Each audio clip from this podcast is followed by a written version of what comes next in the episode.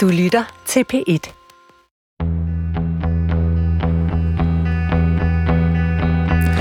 Verden er trådt ind i en høj risikozone. Grænsen er ikke blot nået. Det er ikke længere bare på høje tid. Her på jordkloden har vi nu overskrevet 6 ud af 9 såkaldte planetære grænser. Så lyder konklusionen fra en gruppe førende forskere. Alarmlamperne blinker allerede, når det gælder klimaet, biodiversitet, fældning af skov, udslip af kvælstof og fosfor, forbrug af ferskvand og mængden af fremmedstoffer, såsom mikroplast og hormonforstyrrende stoffer. Budgettet er ganske enkelt overtrukket. Der er ikke flere frie ressourcer at trække på. Velkommen til Guld og Grønne Skove her på P1, programmet, hvor jeg går på nysgerrig jagt efter klimaets kolde kontanter og undersøger, om det virkelig er muligt at tjene både moder jord og uselmammeren. Mit navn er Lars Trier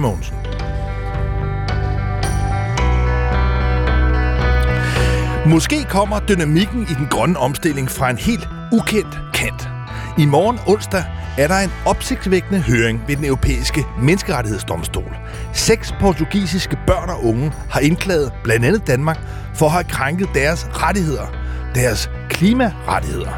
De seks unge portugisere, Catarina, Claudia, Martin, Mariana, Sofia og André, beskylder 32 lande herunder Danmark for at have forårsaget skovbrænde, kaos og deres klimaangst ved ikke at gøre nok for at bremse de stigende temperaturer. Hvis de seks unge portugiser får medhold, kan det vende totalt rundt på klimareglerne, ikke mindst her i Danmark. For så kan regeringen pludselig blive påtvunget og skulle efterleve Klimarådets anbefalinger. Og virksomhederne vil med et slag blive kastet ind i en ny epoke, hvor domstolene kan komme til at diktere tempoet i den grønne omstilling. Hør lidt senere om det eksplosive retsdrama.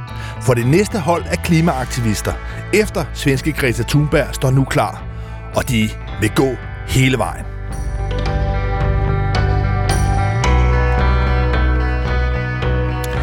Fremtiden kan ligge gemt i fortiden. For en gang formåede vi som mennesker at udnytte alt, hvad vi brugte. Indtil flere gange. Intet gik bare til spille. Og alt fra tøj til maskiner blev selvfølgelig repareret. Aldrig bare smidt væk. Men hvad er det egentlig, der er sket? Hvorfor forbruger vi så meget i dag? Og smider det så hurtigt væk? Jeg kan selv huske, hvordan mine bedsteforældre med nøjsomhed og patentlighed sørger for at vedligeholde, reparere og ikke mindst lappe deres ting og sager. Men sådan foregår det ikke rigtig længere. Faktisk står det slemt til storslemt, når det gælder recirkulation af ressourcer, materialer og brugte genstande. For nylig udkom en ny rapport, den såkaldte Circularity Gap Report, som undersøger forholdet mellem på den ene side det danske forbrug af materialer, og på den anden side, hvor meget der bliver recirkuleret i samfundet. Altså i virkeligheden, hvor langt vi er nået i at omstille os væk fra brug og smid væk kulturen. Og det går desværre nok ikke så godt, som vi måske selv forestiller os, eller hvad? Lad mig først byde velkommen til dig, Sune Dagler Nygaard, direktør for Miljøteknologi på Teknisk Institut. Velkommen her til Guld og Grøn Skov. Mange tak. Hvad er status? Hvor gode er vi i Danmark til at recirkulere, altså bruge de materialer, som allerede er i omløb? Jamen, det korte svar på det, det er ikke særlig gode. Vi er faktisk kun 4% cirkulære. Og øh, hvis jeg sådan skal sætte et par ord på det, så er det faktisk, at vi har haft den her historie om i Danmark, at vi er sådan et, et grønt foregangsland. Vi, øh, vi er ret gode til at, at genbruge og genanvende vores ressourcer. Men i virkeligheden, så må man sige, med den her rapport, Circularity Gap Report, som vi har fået udarbejdet, jamen, så, så viser den, at vi faktisk i udpræget øh, grad har en bruger smid væk kultur, som du selv er, er inde på. Men lad os lige prøve at forstå det her Circularity Gap Report. Jeg tror, de fleste kan forstå, at øh, rapport til sidst, det, det, ja. det er rapport, og gap, altså det betyder jo en kløft, om yes. man vil. Et gab øh, på dansk. Men det her cirkularitet, ja. hvad, hvad, hvad, hvad mener man med det? Jamen, øh, det vil jeg meget gerne lige prøve at sætte lidt flere ord på, og måske starte øh, den, den, i den anden ende, kan man sige. Hvad er det modsatte af et cirkulært samfund? Det er et linært samfund, og det er sådan set det, vi har i dag. Det vil sige, at øh, når du og jeg, vi køber en øh, ny mobiltelefon, jamen så, så består den af nogle metaller, øh, den består af noget plast, og, og de ressourcer, dem har vi hentet ude i naturen. Det er et råstof, vi har hentet, så har vi brugt det, øh, oparbejdet noget malm, øh, taget noget olie, lavet noget plastik ud af det, bygget et produkt, for eksempel en mobiltelefon, Og øhm, så bruger jeg den, og så bliver jeg træt af den, og tænker, ah, jeg skal også have den nye model. Og så i stor grad, så bliver de produkter, vi tager, de bliver smidt væk. Det kan godt være, at de bliver energiudnyttet, eller øh, brændt, eller, og noget af det bliver også cirka 4%, kommer så tilbage i kredsløb. Hvorimod det cirkulære samfund, det er, øh, det, man sige, det er jo så det, vi har 96% af i dag. Det er den kæde der. Men hvorimod kan man sige, det cirkulære samfund, det er der, hvor vi mere som i naturen tager en ressource, bruger den, oparbejder den igen, kommer den ind i et nyt produkt, og, øh, og får det til at køre i et kredsløb.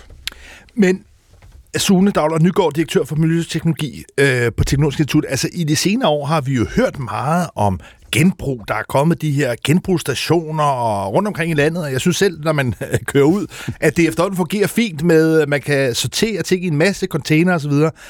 Men, men, men, men det kan jo ikke helt være det, der batter til synligheden. Altså, prøv lige at beskrive, hvad det er også for et hierarki i virkeligheden, der er i forhold til det med at køre sin gamle sofa ud på genbrugspladsen, mm. i forhold til det jo meget større ressourceforbrug, der er i hele samfundet? Ja, man kan sige, vi kan, vi, kan, vi kan angribe det spørgsmål fra to sider. Den ene, det er den her med, jamen, hvad er det, vi gør i dag? Fordi du har jo ret i, rigtig meget øh, at det, vi som, som borgere ser, det er jo der, hvor vi kører på genbrugspladsen. Vi afleverer vores sofa, og det er rigtig godt det, skal vi, det, det er langt bedre, end at vi smed den ud på en mark eller et eller andet. Men det er jo langt bedre, at vi i virkeligheden brugte den igen, fordi det er jo der, hvor affaldshierarkiet, så det bliver sådan meget nørdet, men det er okay. Øh, og at, at der er det sådan set øh, jo bedre, jo flere gange vi kan bruge. Hvis jeg solgte den sofa til min nabo i stedet for, eller jeg rensede den og gav den øh, ny betræk på, der hvor der var kommet en plet, eller altså at holde det inde. Altså, fordi der, hvor jeg gerne vil hen med det, det der med, det rapporten også viser, det er, at vi har et vanvittigt højt ressourceforbrug i Danmark. Ikke nok med, at vi kun cirkulerer 4%.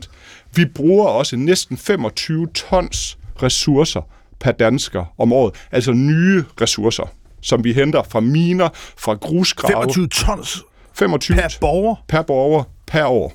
Det kan, det kan jeg næsten ikke begribe. Altså, Nej. hvordan kan det overhovedet lade sig gøre? Altså, jeg er med på, at jeg er helt klart en af dem, der ligger inde i det der. Det, det forsøger jeg på ingen måde at fornægte, men 25 tons. 25 tons, det var også det var et af de tal, kan man sige, da vi, den her gruppe, øh, som har fået lavet den her rapport, altså, det havde jeg ikke forventet. Det, må jeg, det, det kom bag på mig, og det er jo, det er jo altså, og, og meget af det, det går jo til, øh, til opbygning af det samfund, vi er en del af, altså den infrastruktur, til de bygninger. Faktisk 50 procent, altså 12,5 tons, det, det bliver gemt i bygninger, i nye super, super sygehuse, i veje.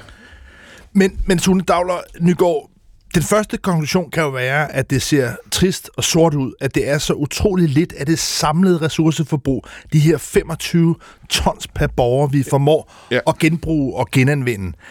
Omvendt kunne man så sige, at der er jo så afhængig af temperament, men hvis vi nu prøver at være positive, så er der et ret stort potentiale kæmpe, i, i Danmark. Kæmpe potentiale. Hvad er det for nogle virksomheder, der også kommer til Teknologisk Institut og prøver at få hjælp til i virkeligheden at tænke, hvordan man Altså på skraldebilerne der står der det her med, at genbrug er ja. guld. Ja. Øh, men, men hvad er det, virksomheder kommer og spørger om? Og, og det, er jo, det er jo helt sikkert rigtigt, at, at genbrug er guld. Det er også bare vigtigt, at vi starter i det, et andet sted, at vi starter med designet. Lad os for eksempel tage bygninger. Bygningerne, grunden til, at de, de kommer jo ikke i, cirkula, i cirkulation inden for et år. En bygningsmasse, den står jo sindssygt mange år. Så for eksempel med bygninger, der er det jo helt vildt vigtigt, at vi tager stilling til, hvad for nogle bygninger der er, vi har. Hvordan kan de genbruges? Hvordan kan de genanvendes, når de om 50 år eller 75 år øh, skal ud og, og benyttes igen? Det er sådan, altså man kan sige, hvis vi skal kigge på det bygget. Altså, men, men må lige spørge dig ja. Hvorfor skal man egentlig gøre det her som virksomhed? Fordi den her lineære økonomi, du taler om før, hvor man i virkeligheden bare mm. køber en masse øh, råvarer, yes. øh, laver nogle varer af dem, folk køber dem og smider dem væk. Det ser jo ud til at fungere økonomisk. Altså, vi har en velstandsstigning, så den her lineære økonomi med brug og smid væk har jo fungeret økonomisk i hvert fald. Så hvad er det egentlig, der gør, at virksomheder i dag skulle altså, binde sløjfe, begynde at køre mere cirkulært? Men øh, man kan sige, du har jo fuldstændig ret i, at den lineære økonomi har jo kørt. Altså, den har jo bragt os dertil, hvor vi er i dag. Man må bare sige, vi har ikke ressourcerne til at fortsætte med det. Vi bruger i dag, altså de her 24,5 tons, det er faktisk tre gange det bæredygtige niveau, som vi har til rådighed som, som menneske på den her jord for at blive inden for de planetære grænser også. Men, men man kan sige, at de virksomheder, som vi ser, der gør det, de gør det af flere årsager. Altså helt konkret for eksempel, så har vi en, en stor produktionsvirksomhed øhm, i, øhm, øh, i Aarhus, som hedder Aarhus Karlshamn. De har, de laver et produkt, øh, de laver produkter til fødevare- og olieindustrien, øh, altså øh, ja, fødevare og kosmetik, hvor de udtrækker nogle, øh, sådan noget, der hedder shea smør ud fra nogle nødder. Og i den produktion, der havde de et restprodukt. Det har de tidligere måtte bortskaffe til en eller anden øh, øh, relativt høj pris som et spildprodukt. Der altså vi... simpelthen på, altså på forbrænding i virkeligheden? Eller? Ja, jeg, jeg, ikke helt, jeg, jeg vil gætte på, at det har været afskaffet via noget, måske noget biogas. Det er jeg faktisk ikke helt sikker på. Men, øh, men i hvert fald, det, det restprodukt, det har vi så hjulpet med at kigge på, hvad kunne man bruge det til i stedet for? Og nu har de så fået faktisk et, et, et outlet for det her. De kan sælge det til nogle andre, og de tjener faktisk et pænt tocifret millionbeløb. Så de, man kan sige, så de har både øget deres cirkularitet, og fået en markant bundlinje på det. Så, så det, er, det er både og, kan man sige. En af de helt store virksomheder, som også arbejder systematisk med det her, det er Vestas. Og nu vil jeg også gerne byde velkommen til Allan Poulsen. Du er det, der hedder Head of Advanced Structures and Sustainability på Vestas. Velkommen her til Guld og Grønskov. Jo, mange tak. Hvordan arbejder I med cirkularitet i Vestas? Jamen, cirkularitet er en integreret del af den måde, vi arbejder på, og vi har en meget, meget ambitiøs strategi inden for cirkularitet på Vestas, hvor vi i 2040 vil have det, vi kalder en zero waste wind turbine. Altså, vi vil ikke have affald fra vores vindmøller, når de bliver dekommissioneret, altså taget ned, når de har nået deres, deres endelige og hvor vi heller ikke ønsker affald fra vores, øh, hvad hedder det, fra vores fabrikker i 2040, og det vil vi faktisk reducere med 96 procent frem mod 2030, så mindre og mindre affald fra produktion af vores vindmøller, og det affald, der så bliver genereret, for der vil være overskud, det vil vi så genbruge i stedet for. Lad os lige prøve at forstå, hvad det er for nogle enkeltdele, der er i en vindmølle. Altså jeg tror, at de fleste i hvert fald ser øh, glasfiber, øh, vingerne og, og, og tårnet. Men, men, men prøv lige at beskrive, hvad er det for nogle komponenter, der er det helt centrale i en vindmølle? Og dernæst, hvordan man ligesom arbejder med at få det genbrugt og genanvendt? Ja, altså hvis man kigger på en vindmølle, det er jo en stor konstruktion, det er en stor maskine, og langt det mest af vindmøllen er stål. Cirka 85-90% af vindmøllen er stål. Og det er ikke så svært at genbruge. Det er cirkulært. Vi har genanvendt stål i flere tusind år, så der er ikke noget nyt der. Men de her vinger, der sidder på toppen, meget synlige øh, komponenter på en vindmølle, de er, de er tons tunge, det er den ene del, og så er de lavet af en blanding af plastik og glas. Og det udgør måske, lad os sige, 13% af vindmøllens samlede vægt, øh, og de kan være rigtig svære at, at genbruge. Øh, og, og det er vores udfordring. Men Allan Poulsen, øh, nu ved jeg, at du øh, har en øh, Ph.D. i, i kemi, øh, så prøv lige at, at tage os med ind. Så nogle glasfibervinger der. Hvorfor er det så svært at, at genanvende det?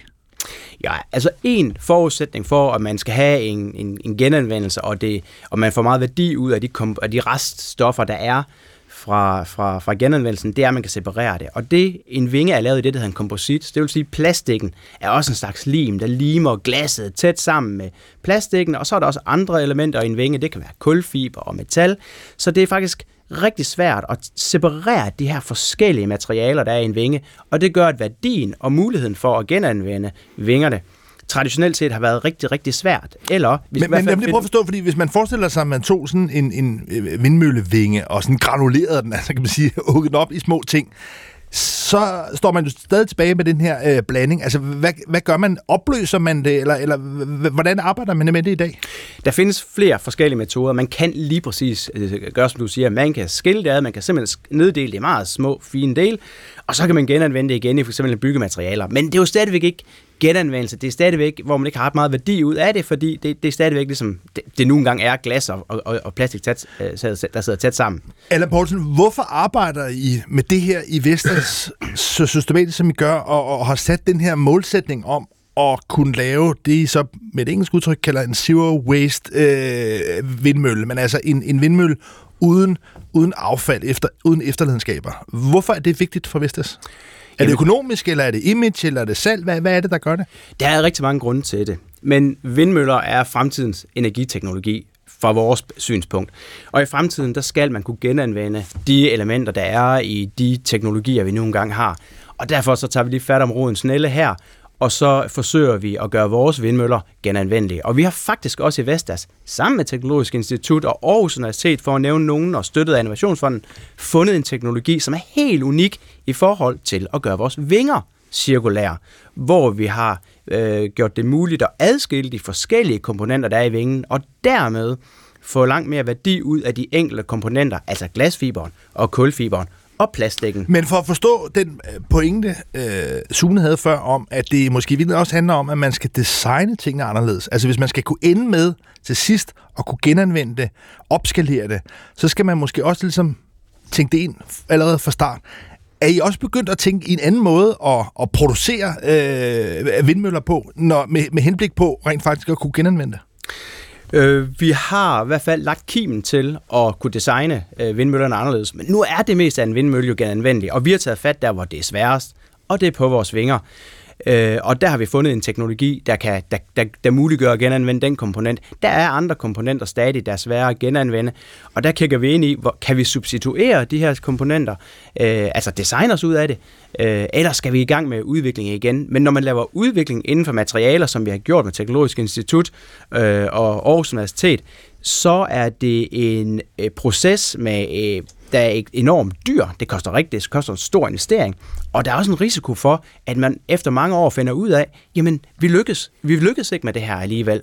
Øh, så, så stor risiko, stor investering, når man udvikler nye teknologier. Så design er måske det første skridt, og så det næste skridt, det er at prøve at kigge ind i, hvordan kan vi udvikle nye materialer, som ligesom supporterer vores bæredygtige samfund. Jeg kan sagtens forstå her i guld og grønne skove, at der kan være øh, grønne skove, at der kan være nogle øh, mere bæredygtige løsninger i at genanvende. Det synes jeg er ret mm. oplagt. Spørgsmålet, og det er jo det gennemgående her i programmet, det er, om der så også er guld i det. Og øh, Sune Dagner Nygaard, direktør for Miljøteknologi på Teknologisk Institut. Altså, hvad er forretningsmodellen i det her? Fordi umiddelbart, når det, så hører jeg en stort udviklingsarbejde og en håb, en forventning om, at det vil lønne sig på længere sigt.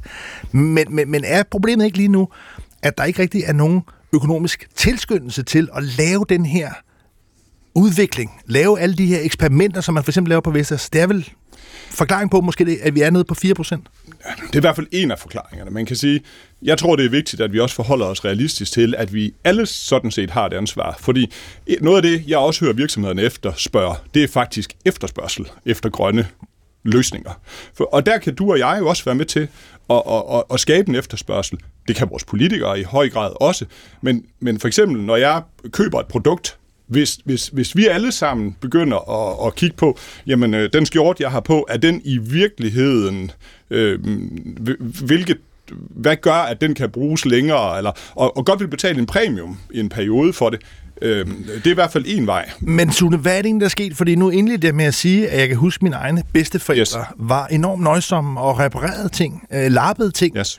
Øh, og det var klart, at der var også øh, færre penge måske at rute med øh, to generationer tilbage. Ja. Men det virker som om, at det er fuldstændig tabt. Altså, nu, nu øh, i, i min alder, altså jeg er selv øh, 48, der er der altså ikke særlig mange, som er særlig dygtige til at øh, ordne deres ting. Hvad er det, der er sket? Jamen, det spørgsmål har jeg faktisk stillet mig selv, og jeg har også leget lidt med det øh, derhjemme, kan man sige, fordi øh, man bliver også nogle gange nødt til at prøve at gøre noget ved det selv.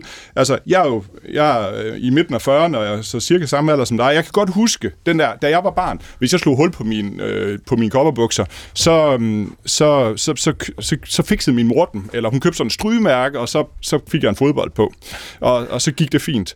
Altså, Øh, jeg prøvede selv at lave det eksperiment, fordi jeg har også øh, unger i den alder nu, der slår huller på knæerne, så jeg var ude og, og prøve at finde sådan en strygemærke. Og sådan en strygemærke, det kostede næsten det samme som et par nye bukser. Ja, det er jo absurd. Og der er jo en eller anden, øh, og, og det er ikke for at skyde på, på tekstilindustrien, men det er bare, der er jo et eller andet der, hvor vi også som forbrugere har glemt, det er jo nogle, no, nogle gamle dyder, der ikke engang er særlig gamle, fordi det er i virkeligheden en eller halvanden generation, hvor vi har glemt, at, at tage stilling til. Vi, vi, vi har så mange ressourcer.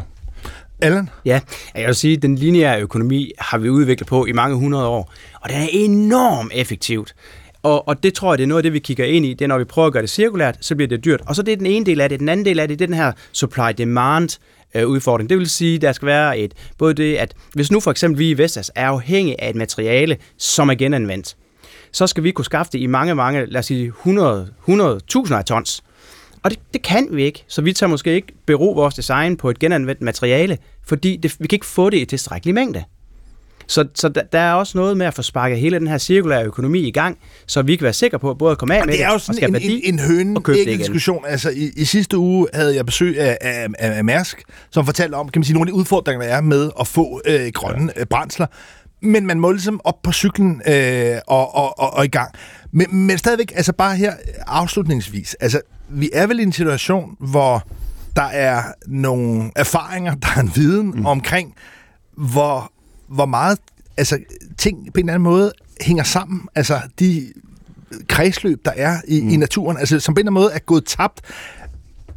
Sune, hvordan, hvordan kan man også bygge en forretning op på det, og hvordan, altså, der er jo prognoser, der viser, at der er en potentiel milliardindustri yes. i det her. Hvordan kan vi få Der tror jeg, partnerskaber, det er simpelthen en af de løsninger, kan man sige. Det der med at gå sammen, fordi der, der skaber vi ofte det der, man kan sige, supply and demand, fordi det er jo den der høne eller ikke, vi ofte oplever. Det har vi for eksempel oplevet, at vi har samlet industrien på tværs af øh, sådan noget skum plast, man bruger i industrien, hvor hver industri for sig, de kan ikke skabe, de, kan ikke, øh, de har ikke nok øh, til at komme ind i den her genanvendelsesindustri, men hvis de går sammen, så kan de både skaffe mængder, og de kan være med til at få den nødvendige teknologiudvikling, der gør, at de kan, øh, de kan få genanvendt eller genbrugt deres ressourcer. Øhm, og der har vi faktisk skabt øh, sammen med dem en, en, en genanvendt skummadras for første gang. Det lyder simpelt, men det er det ikke. Og det er det der med, Øh, og, og den der skummadras er også et godt eksempel, fordi det havde været bedre, altså vi må også bare erkende, det havde været bedre, hvis vi ikke havde hakket den skummadras i stykker, og at du ville sove på den, men jeg tvivler bare på, at ret mange vil købe min brugte skummadras, når jeg er færdig med at bruge den. Allen, Poulsen er afslutningsvis. Altså som sagt, head of, det lyder flot, sådan NASA-agtigt, Advanced Structures and Sustainability på, på Vestas. Ja. Altså, Tror du oprigtigt talt på, at det vil lykkes i det her øh, teknologikapløb at, at vinde? Altså, fordi der er jo mange andre lande, Kina eksempelvis, som måske stadigvæk kører mere linært, som laver ting, som bare på en eller anden måde øh, kan kasseres. Tror du, det vil lykkes i virkeligheden gennem teknologisk udvikling og få lavet en cirkulær økonomi, som ovenikøbet også er en bedre forretning?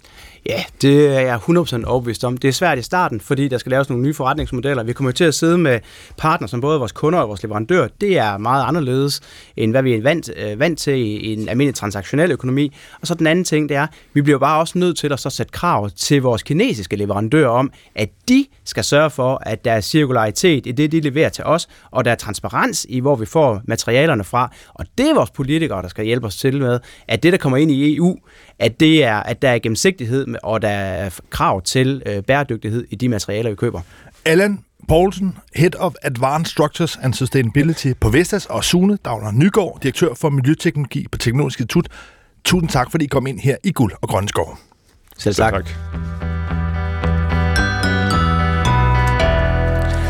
I morgen onsdag kan tempoet i den grønne omstilling skifte gear. Måske ikke lige først med det samme, men potentielt med voldsom kraft.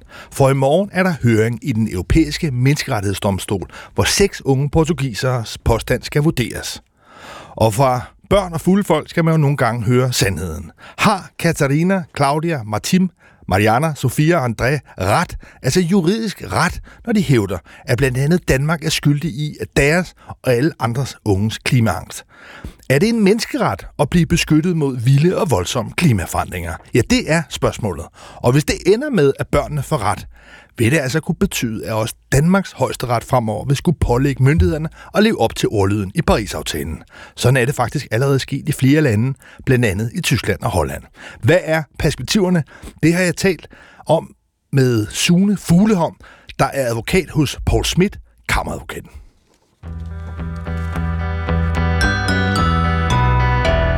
Det afgørende spørgsmål her er jo så, om det i virkeligheden overhovedet er noget, der skal afgøres ved menneskerettighedsdomstolen.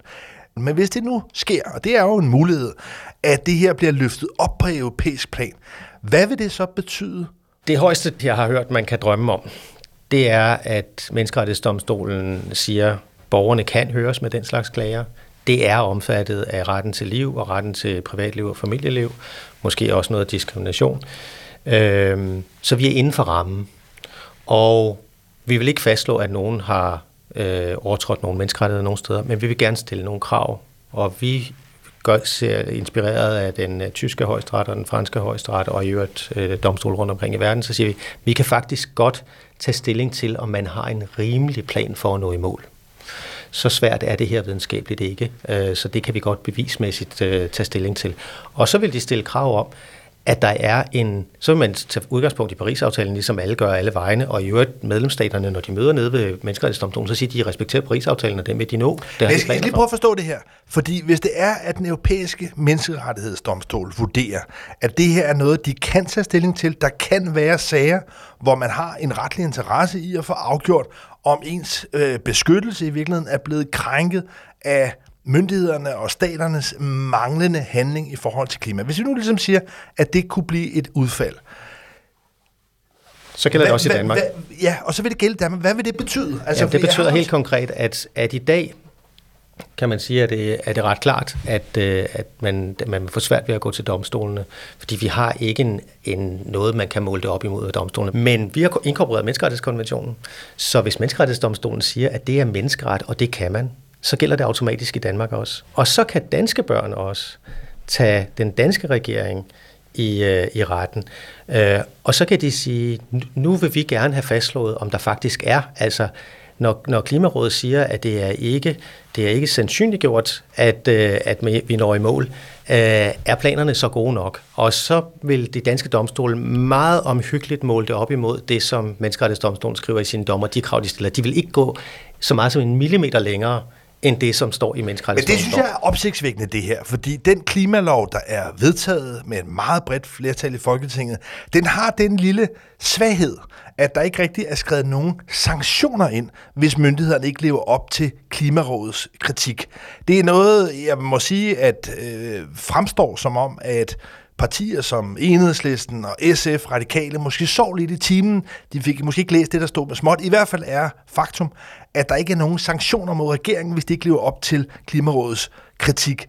Og det, jeg forstår på din beskrivelse, det er, at hvis det her ender med, at den europæiske menneskerettighedsdomstol tager det her op, anerkender det som et spørgsmål, der kan afklares, så vil man kunne komme i den situation, at der lige pludselig vil være en ydre instans i virkeligheden, som vil pålægge regeringen at efterleve klimarådet. Altså det, som Folketinget, det som partierne bag klimaloven ikke har formået, det vil lige pludselig komme fra domstolen. Ja, det vil det.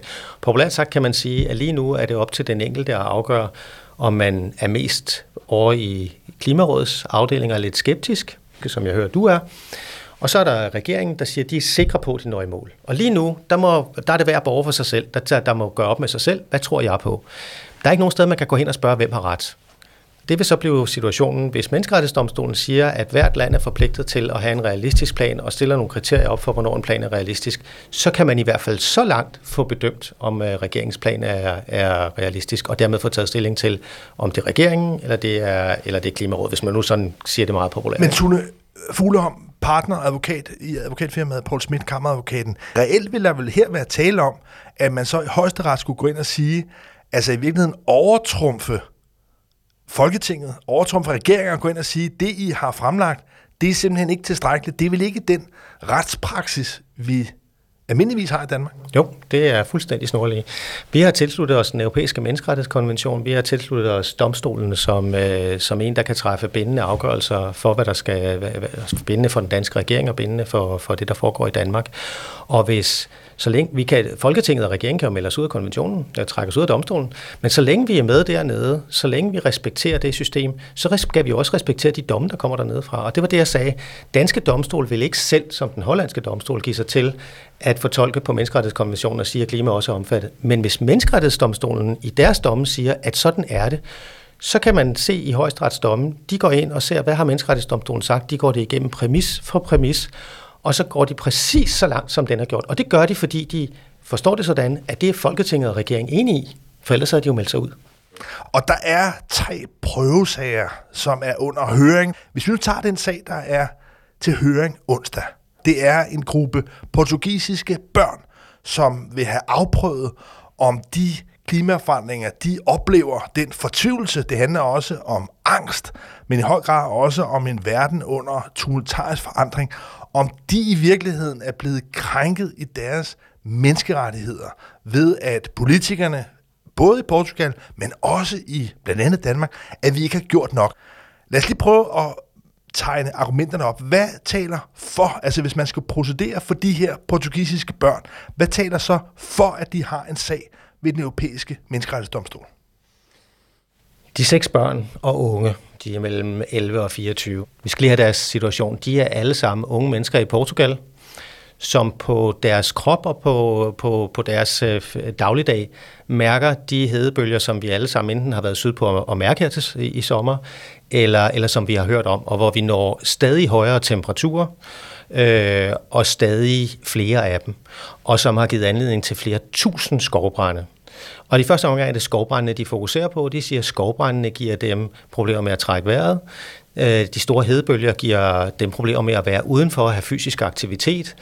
De har ikke selv oplevet konsekvenser direkte. Der er ikke nogen af dem, der er blevet syge af det her, på en måde, så en læge kan fastslå det. Øh, de har set skovbrænde ramme ejendom i nærheden, men de er ikke selv blevet berørt af det. Øh, så, så, så de får, som du siger, har fået klimaangst. Hvad skal det her blive til, hvis det bliver værre? Hvordan bliver det for resten af vores liv? Hvordan bliver det for vores, for vores børn? Og det er der, de kommer fra. Der vil man sige, øh, den første udfordring, de har, det er, at hvis man skal have menneskerettighedsdomstolen til at give en medhold, så skal man være ramt personligt og individuelt af en menneskerettighedskrænkelse. Så skal klimaforandringerne have ramt dem personligt og individuelt. Og der vil man sige sådan en almindelig mavefornemmelse. Det er en konkret vurdering, men en almindelig mavefornemmelse vil sige, det er nok ikke helt nok. Den ene af dem har oplevet, at han har måttet blive hjemme fra skole i flere dage på grund af røvudvikling fra en skovbrand. Det er normalt det er ikke helt nok. Så er der klimaangsten.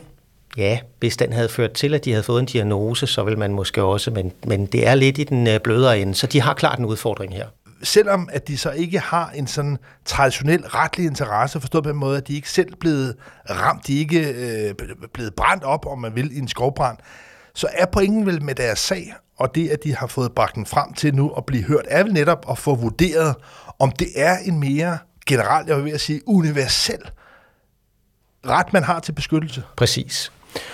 Og de har en yderligere argumentation. De lægger mere på. De siger, at vi er unge mennesker. Og det her er de, de tre sager er valgt for, af forskellige grunde. Denne her er valgt blandt andet, tror jeg, fordi det er den eneste, hvor man gør generationsdiskrimination gældende. De siger, at vores ret til liv og velfærd og familieliv er ringere end for eksempel min generation, jeg er 60 år. Øh, og hvis man ser den seneste IPCC-rapport, så er der en fin graf, der viser, øh, hvordan øh, det ser ud i life expectancy for, for forskellige aldersgrupper. Hvis man er 11 år, så ender man med, med, de, med de planer, der ligger lige nu globalt, så ender man i, et, i, i det røde felt. Og de siger, det rammer os hårdere, og det rammer alle os hårdere, og det kommer til at få alvorlige konsekvenser. Så taler vi ikke bare om, at vi er blevet hjemme fra skole nogle dage. Det her får alvorlige konsekvenser for os og vores familie, og det er så alvorligt. Og så kan man sige, jamen det rammer jo alle, som du siger, i hele Europa.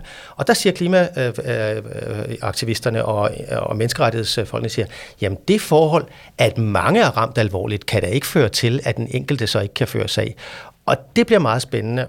Men inden vi dykker ned i de to også andre interessante sager, både i Frankrig og Schweiz, kunne jeg godt tænke mig lige prøve at forstå, de her portugisiske unge og børn, de har jo altså ikke kun indklaget den portugisiske regering. Altså, så det er ikke jo kun under portugisisk lovgivning, men har også indklaget Danmark. Lad os lige prøve at forstå, hvad betyder det, at de har indklaget også Danmark? Ja, det betyder jo, øh, at de øh, prøver på forhånd formentlig at imødegå den argumentation fra staternes side, at vi gør alt, hvad vi kan inden for vores område, og vi har ikke noget ansvar for, hvad der foregår udenfor. Så Portugal kan sige, at vi gør, hvad vi kan i Portugal, vi kan ikke gøre for. Det er andre lande, der gør det. Så siger de portugisiske børn, fint, så tager vi dem alle sammen på en gang. Og så får vi menneskerettighedsdomstolen til at sige, hvad jo tænker de er rigtigt. Det er en, øh, udledningen kommer jo ikke kun fra et sted. Lad os tage dem alle 33, nu beder vi domstolen om at sige til dem alle 33, det er en menneskeret. De 33 landes øh, indsats over for klimaforandringerne, over for udledningerne, er simpelthen ikke god nok, eller i hvert fald, og det er nok det, det, det, det de håber på som det vildeste, at menneskerettighedsdomstolen siger, ja, I kan, vi kan høre jeres sag, vi vil behandle den. To, det er faktisk omfattet af konventionen, selvom der ikke står klima nogen steder. Og tre, det vi forlanger, det er, at alle lande har en realistisk plan for, hvordan de vil nå til en fornuftig målsætning i 2030 og, og neutralitet i 2050. Og hvis man ikke har en realistisk, rimelig plan for det, så er man i strid med menneskerettighederne. Hvis de kunne nå dertil Jamen altså, så vil, der, så vil champagneprukkerne i noget økologisk, eller altså champagne, der vil passe til Men det, der jo også er mønstret her, det er, at, at hvis man først ligesom kan få løftet det her op på et juridisk niveau, hvor menneskerettighedsdomstolen vil konkludere, at man er forpligtet som lande til at leve op til de her mål, ellers krænker man borgernes rettigheder. Men nu havde vi altså de unge portugiser, Lad os prøve at dykke ned i de to andre sager. Der er en gruppe, øh, jeg vil at sige, svejsiske bedstemødre, som også har et interessant argument om, at Schweiz allerede har opbrugt sin CO2-kvote, altså sit øh, carbonregnskab, og man nu er i gang med i virkeligheden at stjæle udledning fra andre lande. Sune Fugleholm, hvis vi lige kort skitserer den her svejsiske sag, hvad er det så, der er interessant ved den? De her svejsiske kvinder, i første omgang fire, og så en organisation, hvor de alle sammen, alle medlemmerne er, er over 67, de har faktisk alvorlige helbreds, helbredsproblemer. Og det er faktisk sådan, det er notorisk sådan, og sådan set ubestridt også fra svejsisk side, at når der er hedebølge i Schweiz, og de har haft de fire alvorligste inden for de sidste 10 år, så dør der i omegnen af 1000 mennesker hver gang i Schweiz. De dør af hedebølgen de har også andre konditioner, men det er hedebølgen, der slår dem ihjel. Og det er lidt svært at sige, at man ikke er alvorligt ramt. Og man behøver ikke at have lidt skaden endnu efter menneskerettighedspraksis. Det er nok, at man står til det. De her kvinder har jo klart fået placeret sig i en målgruppe, hvor de risikerer at dø næste gang, der kommer en hedebølge. Så der har de skabt sig en, kan man sige, menneskeretligt en bedre platform for at få ansat deres sag. Det de så siger, det er jo så, Schweiz gør ikke nok, I burde gøre meget mere. Og for at anskueliggøre det, så siger de, I er ved at have opbrugt jeres carbonbudget. Og man kan opgøre carbonbudgetter på mange forskellige måder, men det er også ved at samle sig. Der er grundlæggende to måder. Den ene måde, man opgør det per indbygger. Så har alle lande målt på det, i forhold til deres indbyggertal, lige stort carbonbudget. Hvis man opgør det svejsiske på den måde, så er det svejsiske carbonbudget med deres nuværende politik opgjort i 2033. Så de har lidt endnu. Men i Paris-aftalen, der står, at det skal foregå fair og equitable. Eller det skal foregå equity, men man siger, at det er fair and equitable. Og det er der efterhånden ved at være udviklet metoder for. Og der tager man hensyn til, hvem har forvoldt skaden? Hvem har historisk set udledt alt det her? Hvem har pengene til at gøre noget ved det? Og så siger man så, der ligger Schweiz rimelig fornuftigt. Og hvis vi tager bare sådan en konservativ vurdering af det, så har I brugt jeres carbonbudget. Der kan ikke udledes mere i Schweiz. Og når I gør det, som du siger, så stjæler I andre landes carbonbudget, og som det blev sagt dernede på engelsk, det I laver i Schweiz, det er carbon theft. Men så lad os tage den sidste og tredje sag, som er en fransk borgmester øh, i nærheden af Dunkirk, som man måske kan huske øh, fra øh, krigsfilm og ikke mindst fra, fra historien selv. Hvad er det, den her franske borgmester gør gældende? Ja, den franske borgmester er utilfreds med indsatsen i, øh, i Frankrig, og, øh, og det han konkret gør gældende, det er, at, øh, at hans landsby risikerer oversvømmelser, hvis man ikke gør noget på sigt. Og han, det blev afsløret under, under høringen dernede, hvor dommerne spurgte til ham, men, hvor bor du så hel, selv henne nu? men han var blevet til Bruxelles, så han var ikke sådan lige umiddelbart selv i, i målgruppen. Og den franske højesteret har sagt, du kan ikke selv komme med noget. Men kommunen har man anerkendt. Og der har faktisk kørt øh, i tre omgange sager, hvor den franske administrative højesteret har sagt, at Frankrig gør det ikke godt nok. Og det her synes jeg er interessant, fordi vi har altså en række nationale højesteretter, der har været inde og afgøre det her spørgsmål. Jeg har her i Guld og Grønne Skove flere gange været omkring den, de hollandske tilstande, hvor den hollandske højesteret var inde og vurdere, at regeringen ikke gjorde nok, pålagde den hollandske regering at komme med nogle mere håndfaste klimaplaner. Men som du er inde på her, så har man sådan set også haft spørgsmålet op at vinde i Frankrig, men i høj grad også i Tyskland.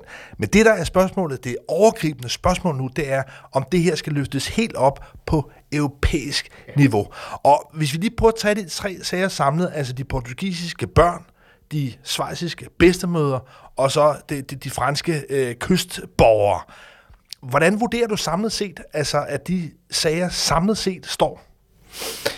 Det er utrolig svært at, at sige noget om, og, og grunden til, at jeg kan sige det med god samvittighed, det er, at der er ingen praksis. Øh, man kan læse øh, øh, den europæiske menneskerettighedskonvention forfra og bagfra rigtig mange gange, og der står ikke klima nogen steder. Øh, så kan man kigge, og det er jo sådan, det foregår, man kigger man i, i øh, den europæiske menneskerettighedsdomstols praksis, og de øh, går jo ind for dynamisk fortolkning. De øh, laver en fortolkning, der passer til det, de kalder present day conditions. Det er nu ikke noget, vi har en konvention, der passer til fortiden, så vi tilpasser den løbende, så den passer til. Det er ikke helt den tradition, vi har i Danmark, men det tager de på sig.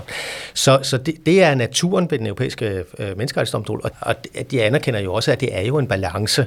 Øh, hvis de går for langt, så taber de medlemsstaterne. Hvis de går for kort, så taber de borgerne øh, og menneskerettighederne. Men grundlæggende tager de udgangspunkt i, øh, i øh, konventionen og deres praksis, så, så udvikler de derfra. Men det her er et helt nyt område, og det er jo også derfor, de har sat den i deres øh, Grand Chamber med 17 dommere.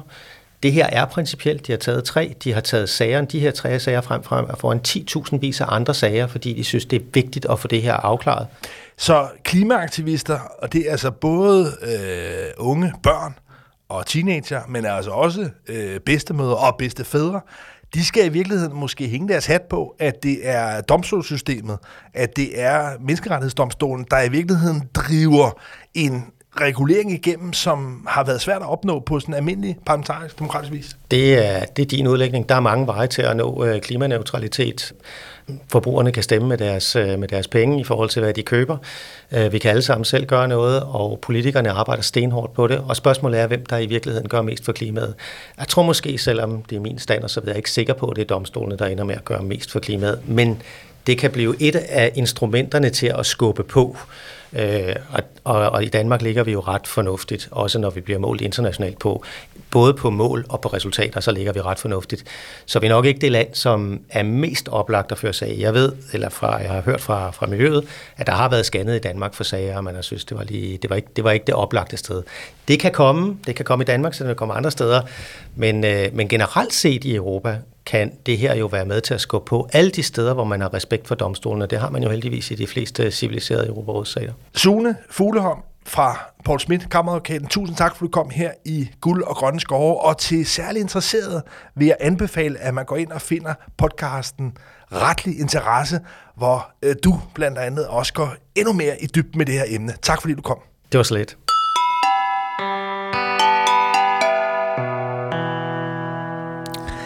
Efter sommerferien har det været lidt svært at tyde den danske regering. For har klimaminister Lars Ågaard og statsminister Mette Frederiksen trådt på bremsen i den grønne omstilling? Eller er der bare opstået lidt bøvl, som nu får løsningerne til at trække lidt ud? Ja, meldingerne har i bedste fald været lidt tvetydige. Det kan man bestemt ikke sige om den britiske premierminister Rishi Sunak. Da han forleden holdt sin tale om en ny klimapolitik, var der ikke meget tvetydighed og spore, ikke meget uld i munden. For han sagde direkte, at Storbritannien nu vil udskyde klimamålene. Under paroler om at ville tage en mere, citat, pragmatisk, proportionel og realistisk tilgang til slut til klimaet, ja, så skal omstillingen til blandt andet elbiler og varmepumper ikke forseres. Altså ifølge premierminister Sunak for Brexitland. Hvad er det, der sker? Til hjælper med at forstå det her mulige antigrøn omslag vil jeg gerne byde velkommen til mine to næste gæster. Lotte Folke Korsholm, opinionsredaktør på Politikken. Velkommen her til Guld og Grøn Skov. Tak skal du have. Og ligeledes til dig, Jens Mathias Clausen, programchef for EU i Tænketanken Concito. Velkommen til. Tak for det. Lotte, hvordan tolker du det her øh, budskab? Fordi der har måske været en periode, hvor man ikke har tænkt, at den konservative regering af Storbritannien var den mest grønne, progressive regering. Alligevel blev jeg overrasket, da jeg gik ind på BBC og så hele den her tale og tænke, det er alligevel utroligt, at han ligefrem bremser. Hvordan tolker du det, Lotte Folkekoldsholm? Øh, jamen, jeg tolker det først og fremmest som et sindssygt spændende tidspunkt for grøn politik og sort politik, ikke kun i Storbritannien, men for os alle sammen. Øh, man skal ikke tage fejl af, at Storbritannien har reduceret relativt meget, blandt andet fordi det jo har været en mega kulnation, så der var også meget at reducere. Der er også meget lang vej igen, men det er bare for at sige, at det her er ikke et land, der har været ligeglad med den grønne omstilling. Heller ikke det konservative parti, som har sat de her ret ambitiøse mål, har klimalov, ligesom vi har osv. Men så er det også et ret stort skift skifte. Det er et meget stort skifte, og det er et skifte, hvor den politik, som Sunak melder ud, altså på mange områder ikke giver nogen mening overhovedet. Altså vi er nede i at øh, droppe krav til at isolere huse, hvilket er det mest indlysende i alles interesse, økonomisk fornuftig. Altså, der er virkelig ingen god grund til at gøre det, han gør. Bortset fra en grund. To grunde. Den ene grund er, at den britiske økonomi ser meget skidt ud. Hvis din gæst fra Vestas havde stået her nu, så ville han fortalt, have fortalt, hvordan det er meget vanskeligt at lave forretning i Storbritannien efter Brexit. De har simpelthen ikke fundet ud af, hvad de skal gøre. De har haft en vindudbudsrunde med ingen, der bød ind, fordi de vil til at have rigtig mange penge for vind. Alt er, altså alt sejler. Den anden grund er i det småpolitiske, som jo er det afgørende for et demokratisk land, som er, at de konservative er langt bagud i meningsmålingerne. Der er højst der er 15 måneder til et valg, og øh, de skal finde en front mod Labour for at vinde, øh, og der kan være en her. Jens Mathias Clausen, som sagt programchef for EU i Concito, du har i mange år fulgt også det internationale magtspil om klimapolitikken. Hvor overrasket var du, da du her for få dage siden hørte Rishi Sunaks tale? Desværre ikke så overrasket, som man kunne have håbet. Altså det her, det er en del af en bredere tendens, hvis vi ser mange steder i Europa lige nu, hvor særligt de konservative, øh, også sådan ret kynisk virker det til, tager lidt klimapolitikken som gissel i, i nogle politiske øh, kampe, der er. Du ser det også i Sverige nu her. Hvordan ser man, at, det bliver, at klimaet bliver taget som gissel? Jamen du har blandt andet set det øh, både i Sverige nu her, hvor de også begynder at gå tilbage på deres klimamål, og i lang tid har været meget bagud på den grønne omstilling, siden de fik en ny regering. Men du ser det også bredere, som i Europaparlamentet, hvor den store kristendemokratiske gruppe øh, med Weber, deres leder i front, har lavet, altså nærmest haft en form for frontalangreb på det Green Deal øh, under, øh, under von der Leyen i EU, øh, hvor det er tydeligt, at det har de valgt at gøre, fordi de ser et valg til Europaparlamentet om et års tid, og der føler de åbenbart, at det er et, et eller andet sted, hvor de kan få nogle flere stemmer for, øh, for borgerne derude. Men det forrige folketingsvalg tilbage i 2019 blev her i Danmark døbt klimavalget. Mm. Men det du altså forudser, det er, at det Europaparlamentsvalg, vi vil have til næste juni i 2024, det bliver et klimavalg, men måske bare med omvendt fortegn? Det er der i hvert fald en risiko for. Jeg tror, det kommer til at pege begge retninger, fordi vi ser jo også bare konsekvenserne af klimaforandringerne i den grad er håndgribelige. De er derude. Der er rigtig mange mennesker, der er meget, meget skræmt over det, vi ser, så du kommer også til at se et modsat pres. Men det er helt tydeligt, at de har lavet en analyse af, at de kan få noget kant der og potentielt hive nogle stemmer hjem. Øh, jeg er ikke sikker på, at det er rigtigt. Lad os lige prøve at høre helt konkret, hvad det var, Rishi Sunak, altså den konservative britiske premierminister, sagde forleden. Først her den første lille lydbid. So I'm announcing today that we will give people far more time to make the necessary transition to heat pumps. We'll never force anyone to rip out their existing boiler and replace it with a heat pump. You'll only ever have to make the switch when you're replacing your boiler anyway. Og det Rishi Sunak taler her om, det er altså dels øh, varmepumper, og så det han kalder boiler, som i virkeligheden er øh, gasfyr. Og budskabet er, at ingen vil blive tvunget til at skulle udskifte en, en gasfyr bytte ud med en varmepumpe, før de i virkeligheden selv har lyst til det, før de selv synes, det er en god idé. Og helt konkret siger han samtidig også, at han ikke sådan set officielt slikker på, på målene, men nu sigter de bare efter 2050-målene, altså om klimaneutralitet i 2050. Så de mål, der var også i Storbritannien i forhold til 2030, de er ligesom suspenderet, de er annulleret. Så de krav, der havde været her konkret til opvarmning af huse, som vi også kender hjemmefra og skiftet fra gasfyr til varmepumper, ja, det dropper han. Men lad os lige høre en bid mere. I'm confident that we can adopt a more pragmatic, proportionate, and realistic approach to meeting net zero that eases the burdens on working people. Ja, det er altså de her tre ord. Pragmatisk, proportionel og realistisk. Og det er jo den samme, kan man sige, attitude med sådan en sund fornuft, han også vendt tilbage til her i det tredje og sidste lydklip, hvor han bliver interviewet. Man kan høre lidt fuglesang i baggrunden, med hvor Rishi Sunak bliver altså spurgt til den her, det her øh, kursskifte. There are people who just want to deny climate change is happening. They're wrong. And on the other side, there are people who approach this with a kind of more ideological zeal where they just don't care about the impact on families. I don't think they're right either. What I've done is pick the pragmatic course to delivering net zero because I believe in it and I think the country does and wants to do what's necessary. But they want that done in a fair, proportionate, and pragmatic way. That's the course that we are taking. And I think that's the one that will command the broadest amount of support. Ja, her beskriver Rishi Sunak altså, hvordan der er to yderpositioner.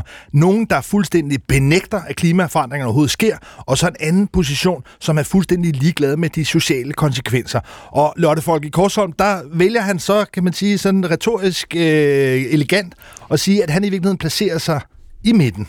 Ja, det er jo total populisme. Altså, det er jo helt vildledende, det han siger. Det har aldrig været et krav, at folk skulle fjerne deres gasfyr øh, for at installere varmepumper. Det har hele tiden været sådan, at når du alligevel skulle fjerne dit gasfyr, så skulle du tage en varmepumpe, som jo et bedre ville kunne svare sig. Han siger også, masser af huse kan aldrig have en varmepumpe. Det er forkert. Altså, det er en tale, der er fuld af løgn, og her træder han jo ind i den ægte populisme. Så man skal høre det, han siger, som du siger, ja, retorik, men man skal ikke tro, det han siger beskriver virkeligheden. Og det er jo bekymrende. Men Lotte Folke, når man beskriver noget som populisme, så er det jo ofte et udtryk for, at det er et populært standpunkt. Og Storbritannien er en situation, hvor det konservative Folkeparti er rutsjet ned efter et kaos gennem mange år siden øh, Brexit står til at tabe det næste parlamentsvalg. Men hvis han her går ind og siger det, du kalder populistisk synspunkt, så må det vel være fordi, at der er et flertal bag det synspunkt. At det er populært, så er det vel meget naturligt, at en folkevalgt Ja, gør brug af det. jeg tror ikke, nu har vi ikke lige en ordbog, jeg tror ikke, man definerer populisme bare som at sige, det alle også mener. Man søger noget, fordi det kan skaffe opbakning, og det er åbenlyst det, han søger her, og der er ganske rigtigt en diskurs ude i landskabet, som handler om vrede over betalingsringe. Altså, den findes helt sikkert som et potentiale, og det, som Jens også beskriver, det er, at den findes som et potentiale ude i Europa. Jeg tror, man skal passe på med at overtolke den. Vi ser nogle mønstre og læser dem meget højt op, også med i Holland med det der oprør fra bønderne og sådan noget. Det, det går også i sig selv igen. Så selvom vi tidligere har set populistiske dagsordner blive meget store vinde valg, så er der altså ikke noget, der tilsiger, at det nødvendigvis kommer til at ske her. Jens Mathias Clausen fra Concito, ser du også det her forsøg på ligesom at pumpe nogle lidenskabelige debatter op, skærpe nogle fronter, mm. snarere end det udtryk for, at der i virkeligheden er en folkelig bundklang for det? Ja, det tror jeg helt sikkert. Jeg tror, det er for at fjerne fokus på blandt andet, hvordan deres, det sundhedssystemet har det i Storbritannien, hvordan økonomien har det og sådan noget. Så kan man få det derover på den slagmark i stedet for. Men det paradoxale er jo, at det han går ind og siger, det her det er for, for virksomhedernes skyld, det er det for borgernes skyld. Det er jo lige præcis den reaktion, du har fået fra virksomheden, der viser, at det passer simpelthen ikke. Fordi hvordan er Der har været det, britiske virksomheder har reageret? De har været rasende. Der har været kæmpe stor opstand. Altså alt lige fra Fiat til Nestlé til, øh, øh, nu kan jeg ikke huske, men alle sammen har været ude i IKEA og så videre, været ude at sige, det er præcis det, vi ikke vil have. Det vi har brug for som virksomheder, som investorer også, det er nogle helt klare politiske rammer, som vi så kan investere indenfor. Det her, det gør det dyrere, og det gør det mere besværligt for os. Lotte Folke, nu er det i Storbritannien, det måske er mest udtalt, men vi ser også ved siden af Danmark i Sverige, at den nye borgerlige regering med Ulf Christensen i spidsen også er gået ind. Altså er det den samme strømning?